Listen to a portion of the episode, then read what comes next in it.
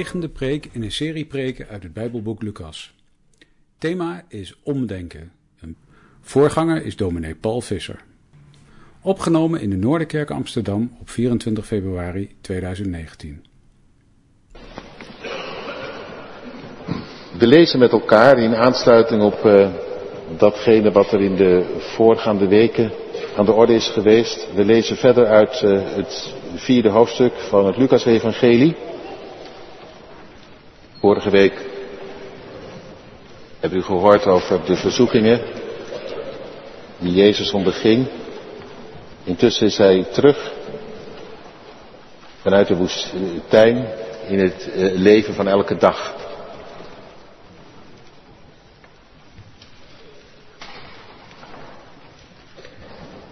En daar lezen we van vanaf vers 14. En Jezus keerde door de kracht van de geest terug naar Galilea. Dat is mooi. De boze heeft hem niet te pakken gekregen, hoewel hij hem op allerlei manieren te grazen wilde nemen. Keerde door de kracht van de geest terug naar Galilea. Zo wordt door Lucas gezegd. Alsof hij wil zeggen, het spreekt niet helemaal vanzelf.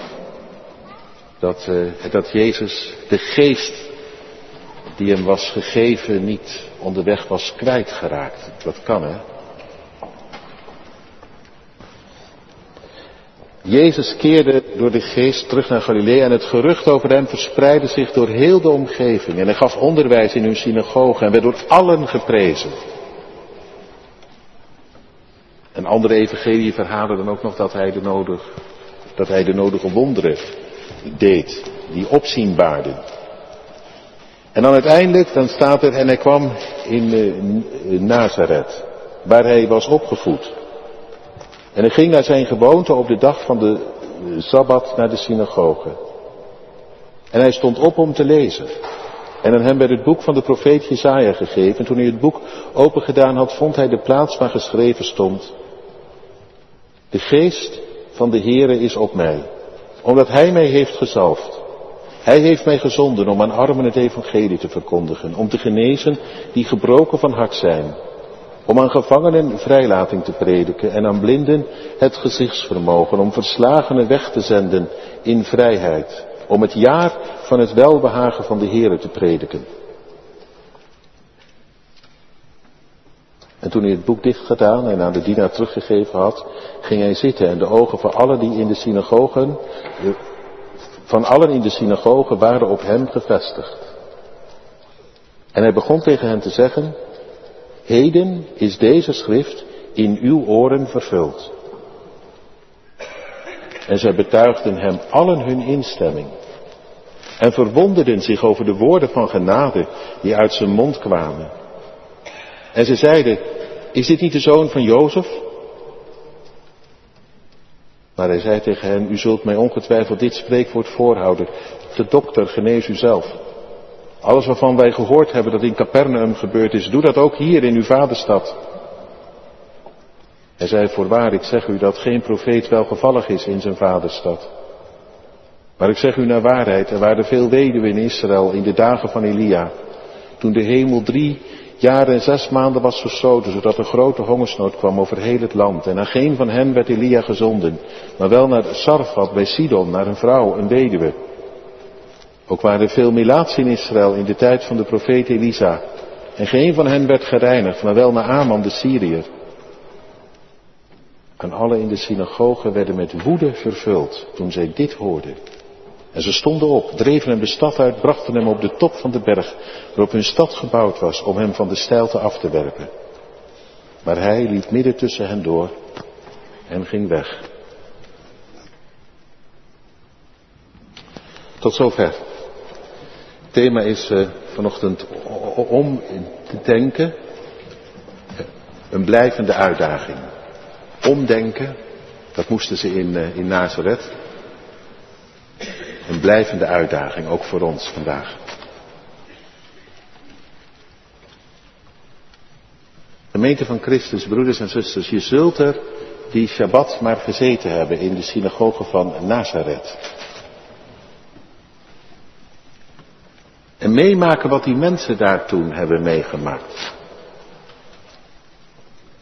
Dat je oud dorpsgenoot, Jezus, de oudste zoon uit dat gezin van de timmerman. En volgens een andere evangelie is dat gezin inmiddels verhuisd naar Capernaum. En Jozef is waarschijnlijk al overleden.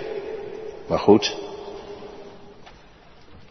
dat gezin dat was daar wel bekend. Nog altijd. Iedereen kon het zich nog wel herinneren. Jozef, Maria, Jezus en die andere broers en zussen. De, het timmerman, wie kent die nu niet? Maar goed, nu, op deze uh, Sabbat, verschijnt ineens de oudste uit dat gezin in de synagoge. En ja, dat is natuurlijk uh, op zich misschien niet zo bijzonder, maar in dit geval toch wel, want hij stond intussen ook wijd en zijd bekend als een bijzondere profeet. Gepreekt had hij her en der in de omgeving, in de buurt, in Galilea. En werd intussen in de wijde omgeving geroemd. Niemand die zo kan preken als hij. Zo staat het er hoor. Dat de mensen vol ontzag aan zijn lippen hingen. Hij leerde hen, ja niet zoals ze waren gewend, zoals de schriftgeleerden. Een beetje dor en droog. Maar als gezaghebbende. Het had echt wat te zeggen. Het drong door, het raakte.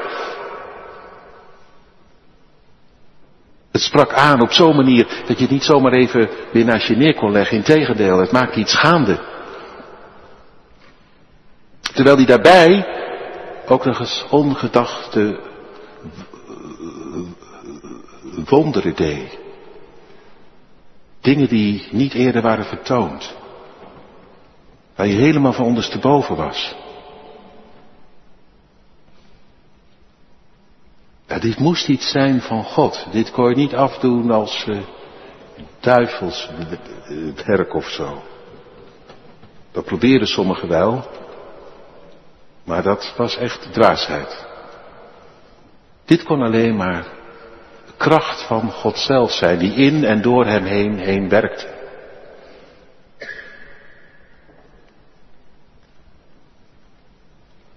Nu, nu had hij de moeite genomen om uh, hier, deze Shabbat, naar hun synagoge te komen. Het was nog wel een heel eindje lopen hoor, vanuit uh, vanuit Galilea naar Nazareth. Moest je door uh, een gebergte heen, een smalle kloof. Wie wel eens in Israël is geweest, die weet ervan. Maar ineens is hij onder hen. Onder de bezoekers. En reken maar dat ze zich ook vereerd hebben gevoeld. Hun Jezus, zo gezegd. Van toen, althans. En dat ze elkaar aangestoten hebben. En uh, hebben gewezen, kijk daar, daar, daar is die. Het zal ongetwijfeld voor de nodige opwinding ook hebben gezorgd, denk je niet? Hooggespannen verwachting hebben gegeven. Nu, nu gaan we het zelf beleven en meemaken. Hem beleven, hem meemaken. Sta je toch voor?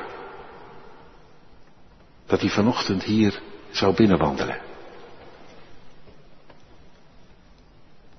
Nou, wat denk je dan?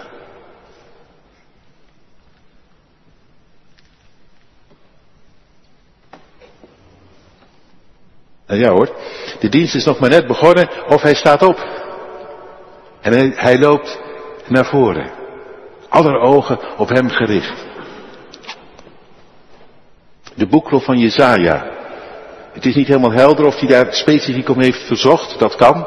Maar het kan ook zo wezen dat dat gewoon aan de beurt was. Want er is een rooster in Israël, waardoor de hele Torah en alle profetieën het door een heel jaar heen helemaal worden doorgelezen. Dus het kan ook zijn dat dit net aan de beurt was. En dat Jezus daarom ook juist deze dag heeft uitgezocht om in de synagoge van Nazareth te zijn. Omdat hij deze woorden van deze dag uitgerekend met hen wilde delen. Ja, want dat is wel de opzet. Dat is de bedoeling. Dit woord delen met zijn dorpsgenoten. Die mogen het weten, die moeten het weten. Wie die is. Juist zij, want zij hebben hem zo heel anders meegemaakt als baby. Misschien heeft wie of geen hem wel een, een, eh, een schone luier omgedaan. Als kleuter. Als jongetje wat opgroeide. Voor sommigen misschien wel een wijsneus. Want wat wist die jongen veel van de Torah? Maar ook gewoon als uh,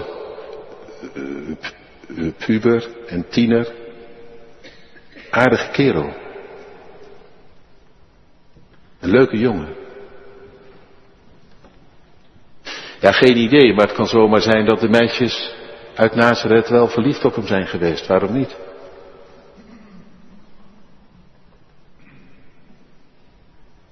En, uh, en toen, ja, toen gewerkt in de zaak van zijn vader. Zo staat het. Niet alleen de zoon van de timmerman. Ze zeggen in uh, een andere evangelie, is dit niet de timmerman?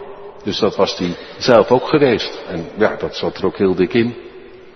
Dat je in de zaak van je vader ging en zeker als die vader, zoals we mogen aannemen, al jong was overleden. Er moet wel uh, brood op de plank komen, toch? En Jezus heeft zijn verantwoordelijkheid genomen als oudste. Dat is ook Torah. Dat is gewoon soms je handen uit je mouwen steken. Of misschien wel heel vaak is dat Torah. Jezus had niet alleen maar de hele dag het te bidden en uit de Bijbel te lezen. Hij deed de Bijbel, zo gezegd.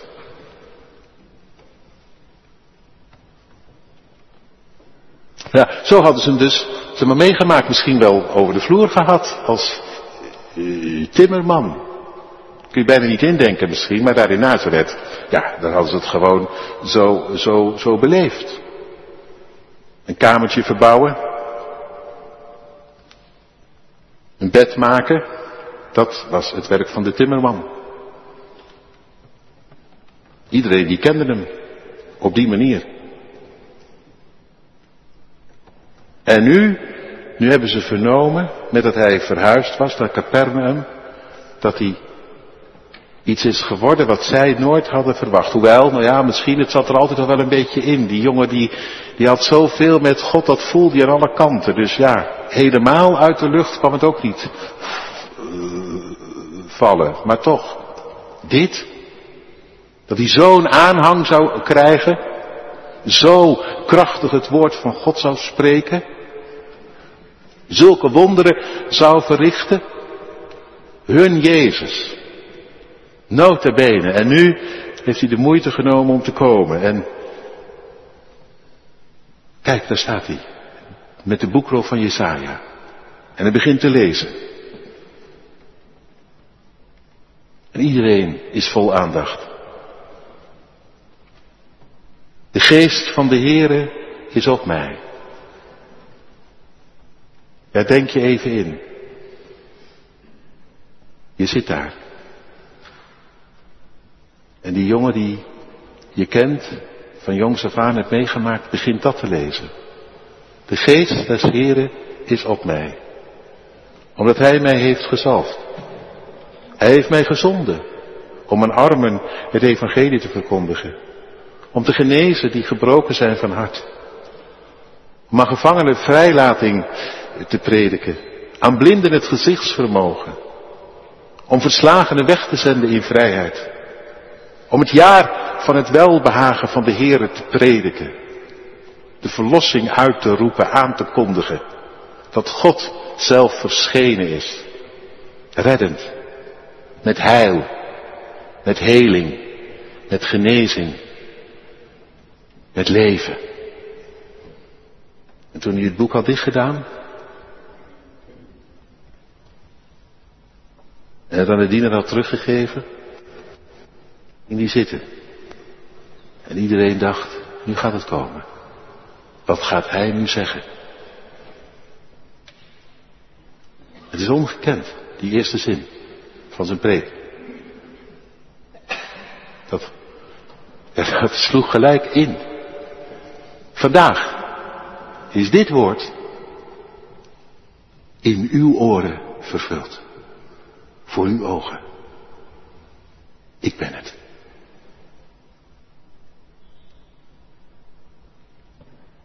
Nou, dat is even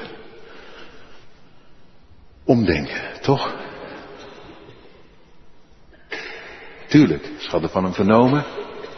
Ze hadden er hoge verwachting van. Maar dit, dat hij dit zo openlijk nu zegt.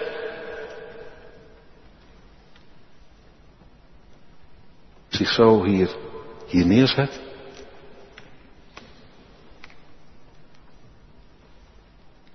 Er geen twijfel over laat bestaan.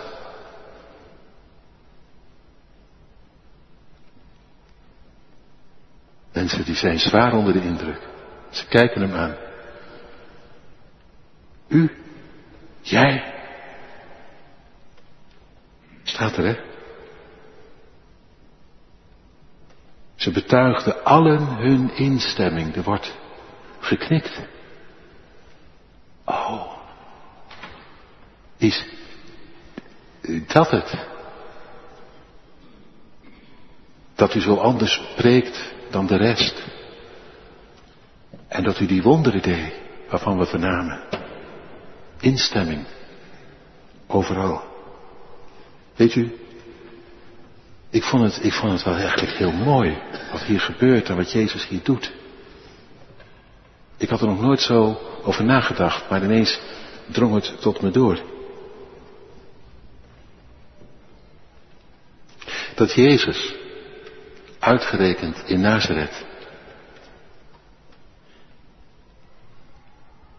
ja, zichzelf helemaal te kennen geeft. Dat had hij verder nog nergens gedaan. Was het toch nog een beetje raden en gissen. De mensen zeiden, wie is dit toch? Hoe bestaat dit toch? Dit moet van God zijn. Maar Jezus had nog niet zijn geheim helemaal zomaar verraden, zo gezegd. Of het helemaal opengelegd. Maar hier, hier doet hij het wel. Want hij weet dat het voor die mensen in Nazareth misschien wel het allermoeilijkste is. Net als bij die kinderen net. Als je eenmaal in het plaatje een jonge vrouw hebt gezien, wordt het heel moeilijk om er een oude vrouw in te zien. En andersom. Moet je elkaar echt even helpen. Als je in Jezus gewoon iemand hebt gezien, natuurlijk. Een goede jongen, een mooie jongen. Maar dan moet je ineens gaan bedenken, hij is het van wie we het moeten hebben. En die het ook voor het zeggen heeft over ons allemaal. Goeiedag zegt, dat is nog wel even een andere koek natuurlijk. Jezus die weet. Een profeet is niet geëerd in zijn eigen vaderland. Want ja, ach dat weet ik zelf ook nog wel. Toen ik voor het eerst preekte op de plek waar ik was geboren en tot mijn twaalfde had gewoond. Voelde toch gek hoor. Dan sta je daar als jonge domineetje dan zie je al die mensen. En ik ben geen Jezus geweest. Ook het nodige de kattenkwaad uitgehaald. Niet altijd zo'n leuke jongen geweest. En dan ga jij in godsnaam tegen die mensen eh, vertellen hoe het zit. En dan moeten zij zich via jou en door jou heen laten eh, gezeggen en laten zegenen. Dat schuurt en wringt wel een beetje. Echt. Dat kan ik je wel vertellen.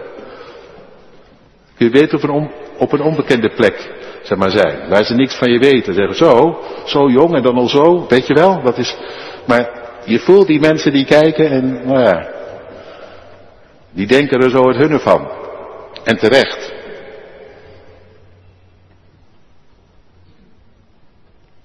En daarom is het zo mooi van Jezus dat hij alle moeite doet hier.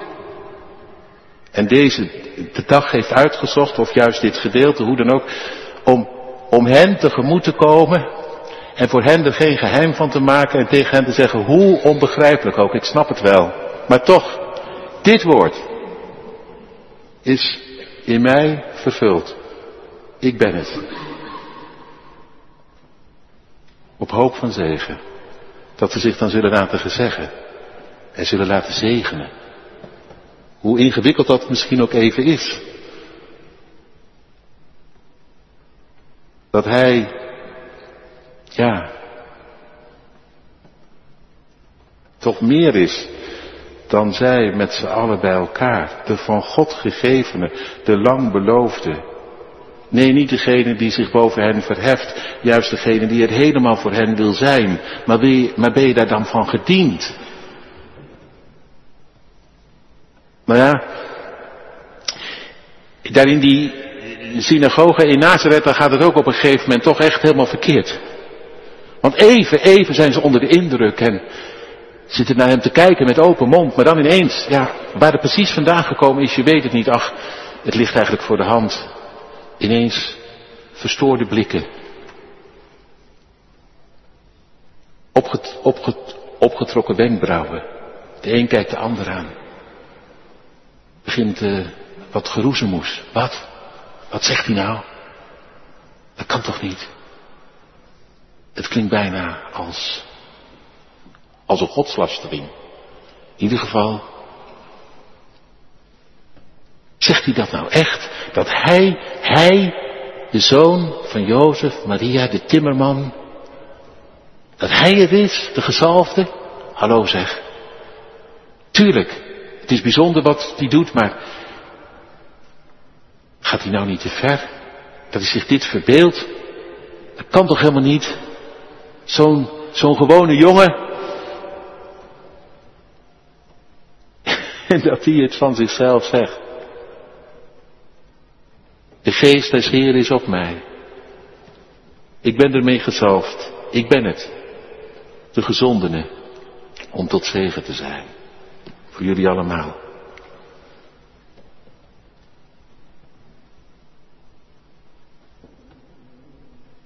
Tja, en ineens dan, uh, hoe ook, hoe zo konden de indruk waren geraakt. Komt er, komt er verzet?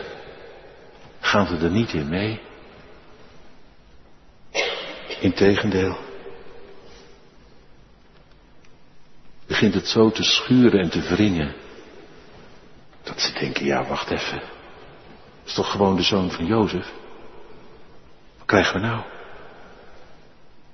En, en, en ze, ja, het leek alsof ze even meegingen, maar dan,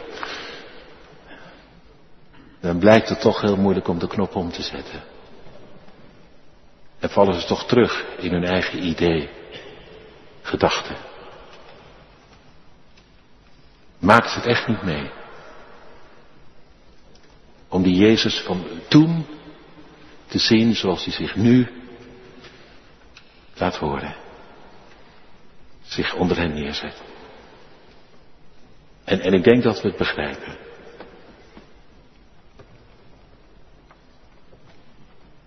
Maar ja, je denkt misschien gelijk van, een beetje raar, een beetje dom. Je zag het toch, je hoorde het toch. Nou ja. Wij zitten niet in Nazareth, we zitten vanochtend in de Noorder. En uh, ja, nu een vraag aan u, aan jou, aan mij. Gaat dat bij ons nou zoveel gemakkelijker? Ik bedoel dat omdenken.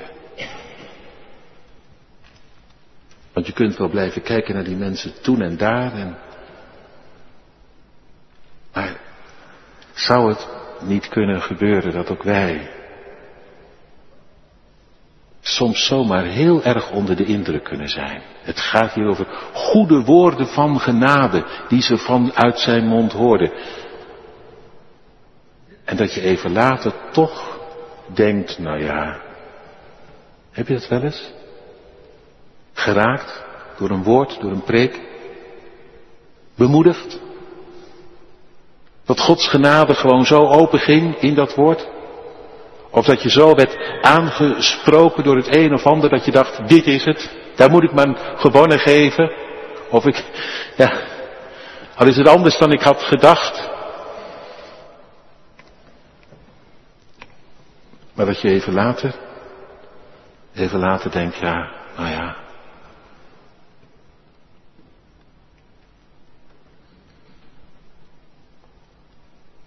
Dat iemand om je heen zegt, ja, het, was wel indrukwekkend hoor vanochtend, maar het gaat mij net iets te ver allemaal. Heb je het wel eens gehad?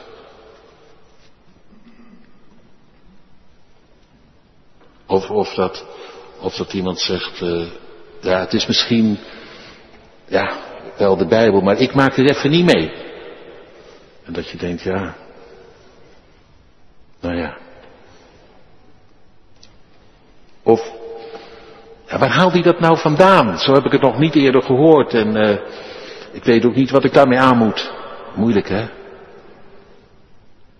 Als je er niet eerder van gehoord hebt, wat je er dan mee aan moet, dan leg je het zomaar naast je neer, toch? En ja, dat kun je altijd zeggen, ook als het gaat om een dominee. Hij kan het allemaal mooi, mooi zeggen, maar hoe doet hij dat dan zelf?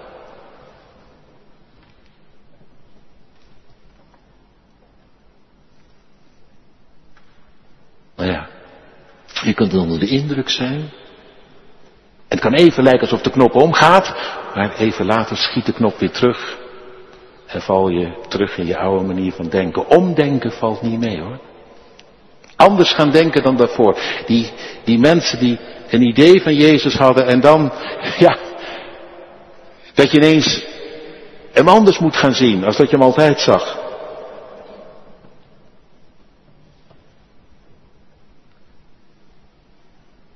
Weet niet hoe het u vergaat. Maar ik vraag het u vanochtend wel. Je bent opgevoed met een idee. En als hij nu komt, vandaag, vanochtend. En hij kwam al zo vaak voorbij, hè. En hij sprak zich uit. En het was altijd ontzettend goed wat hij zei. Woorden van genade, laten we eerlijk zijn. En door die woorden heen was hij erop uit om jou in al je tekort en armoe zijn genade aan te reiken. Zoals hier, hier wordt gezegd. Gezalfd. Nee, niet om je eens flink de les te lezen en weg te zetten en, en een oordeel over je uit te spreken, maar juist om, om, om, om met Gods genade jouw leven binnen te komen. Zo staat het hier. Daarvoor gezonden, daarvoor gezalfd.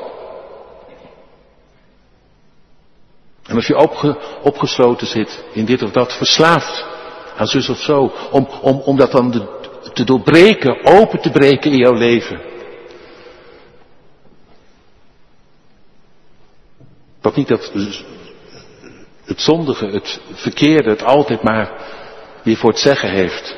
Het laatste woord.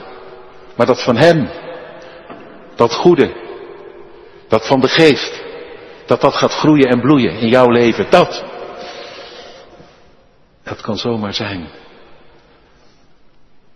Dat het, dat je even raakt, maar dat het toch niet echt omgaat. Dat je gewoon blijft zitten in je eigen idee, je eigen gedachten. Ik ben te zondig. Ik ben te fout. Geloof dat zomaar niet. Zo ben ik niet opgevoed. Uh, zomaar genade van God. Dat het goed zou zijn. Dat ik in vrede met Hem zou mogen leven.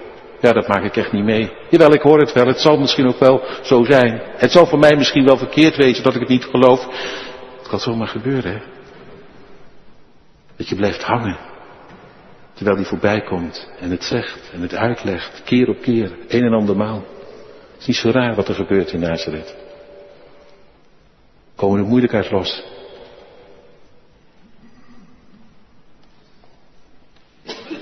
Hij wil vrijlating. Uit alles waar je in gevangen zit. Wat jou bezet houdt. Dat boze, dat kwade, dat van het vlees. We het uit Galaten 5.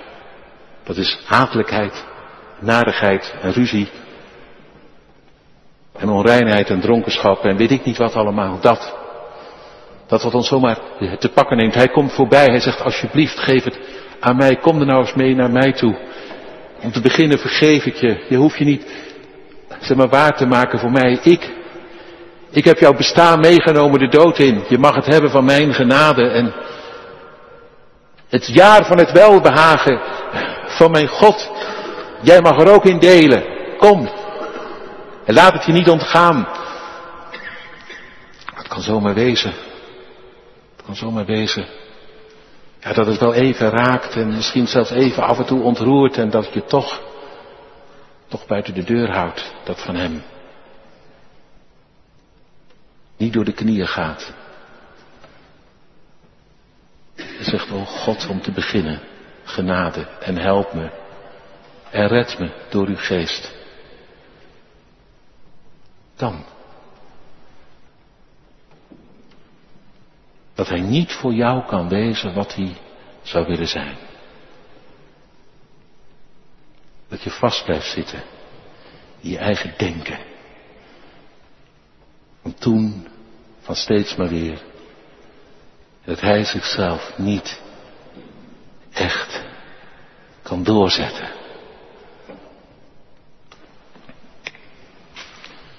En, en, en toen, ik erover nadacht van de week, lieve broeders en zusters, toen voelde ik me ook onmachtig, zeg ik eerlijk. Toen dacht ik, dat kan ik nou allemaal weer gaan zeggen tegen u. Maar wat zal dat nou toch helpen? Heb u een idee? Ik weet het niet. Ik weet het echt niet. In Nazareth liep het heel dramatisch af. Jezus deed alles om zich bekend te maken, om hen tegemoet te komen.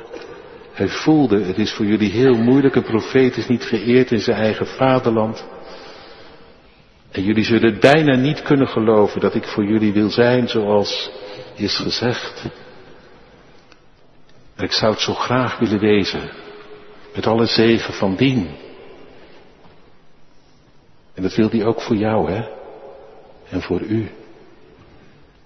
Dat je nou nooit meer in de war zit over je schuld. Omdat het is verzoend. En dan daaruit leeft in die vrede en die vrijheid. En ophoudt met dat gezeur over jezelf. Ja, ja, ik probeer er wat aan te doen, maar ik weet ook niet precies of het goed genoeg is. Alsof het daarover ging. Toe, laat je nou eens gezeggen. En denk nou eens mee met hem. Die zich gaf voor jou.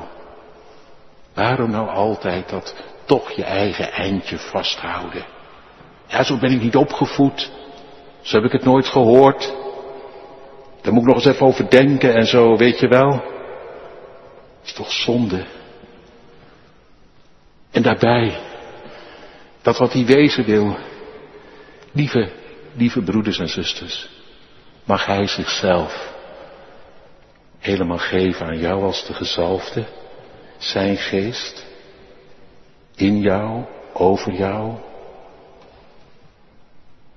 En dat dat kwade dan wordt doorbroken, dat eigen gerijde en eigenzinnige, en dat dat andere dan gaan groeien en bloeien, al meer de liefde, die vrucht, de blijdschap, het geduld, de vriendelijkheid, de goedheid, het geloof, dat Kan die zich kwijt aan jou? Verlang je daarna niet meer ik leef, maar u in mij, ga uw gang. Zeg het maar en zegen mij. Dat. Dat er dan iets doorbroken wordt en hier en daar een knop omgaat. En dat je gaat leven, niet alleen in zijn vrede, maar die liefde van hem ook zich gaat uiten in jouw manier van kijken en doen en laten, omdenken. In Nazareth was het een zwaar probleem. Bekering kun je het ook noemen. Tot in het diepst van je gedachten om daar te beginnen. En dat dat dan zich uit. Ik weet het niet. U mag het zeggen. Hoe het zit. Hoe het gaat. Bij jou. Hoe werkt hij? Kan hij zich kwijt? Niet een beetje? Niet altijd die dingetjes waar dat jij, bij jij alleen dan bent opgevoed. Ik moet u eerlijk zeggen, ik vind het moeilijk hoor. Ik ben dominee. Ik snap ook best dat het voor u moeilijk is.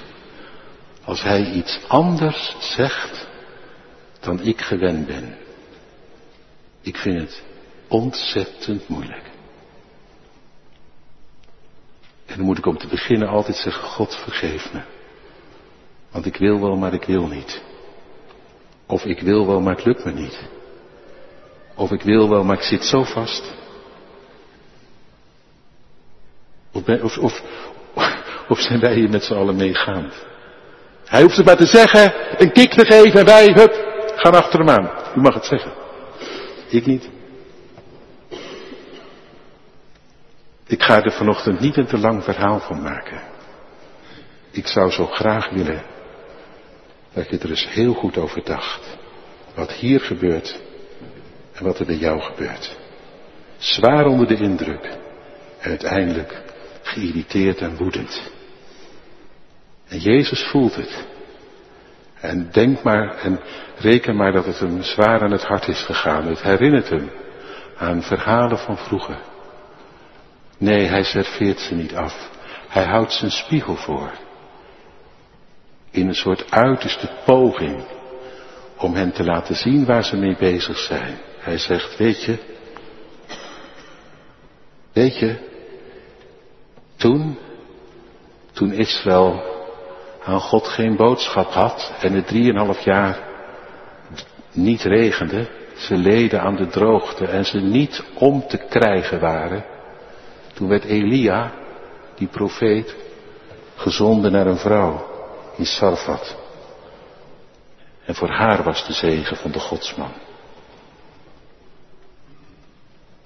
En weet je, in de dagen van Elisa, die andere grote profeet, er waren veel melaatsen in Israël. Ah ja, uiteindelijk werd er maar één genezen, naar Aman. Een man uit Syrië, notabene. Die kwam erom en kreeg wat God voor hem had. Je zou denken, kijk eens in de spiegel. Zou ik ook denken vanochtend, hoeveel zegen loop je mis omdat je weigert om te denken.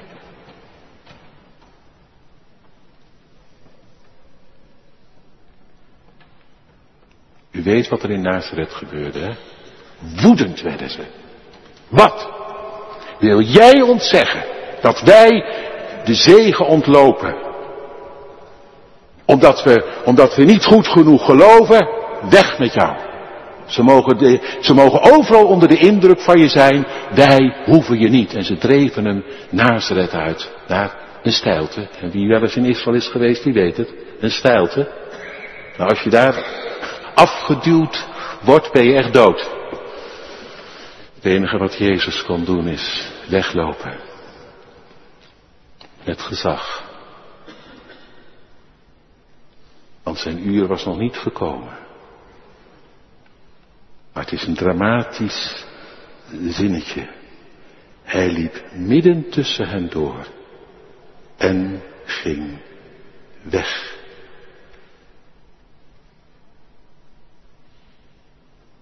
Ik moet er niet aan denken dat het ons overkomt.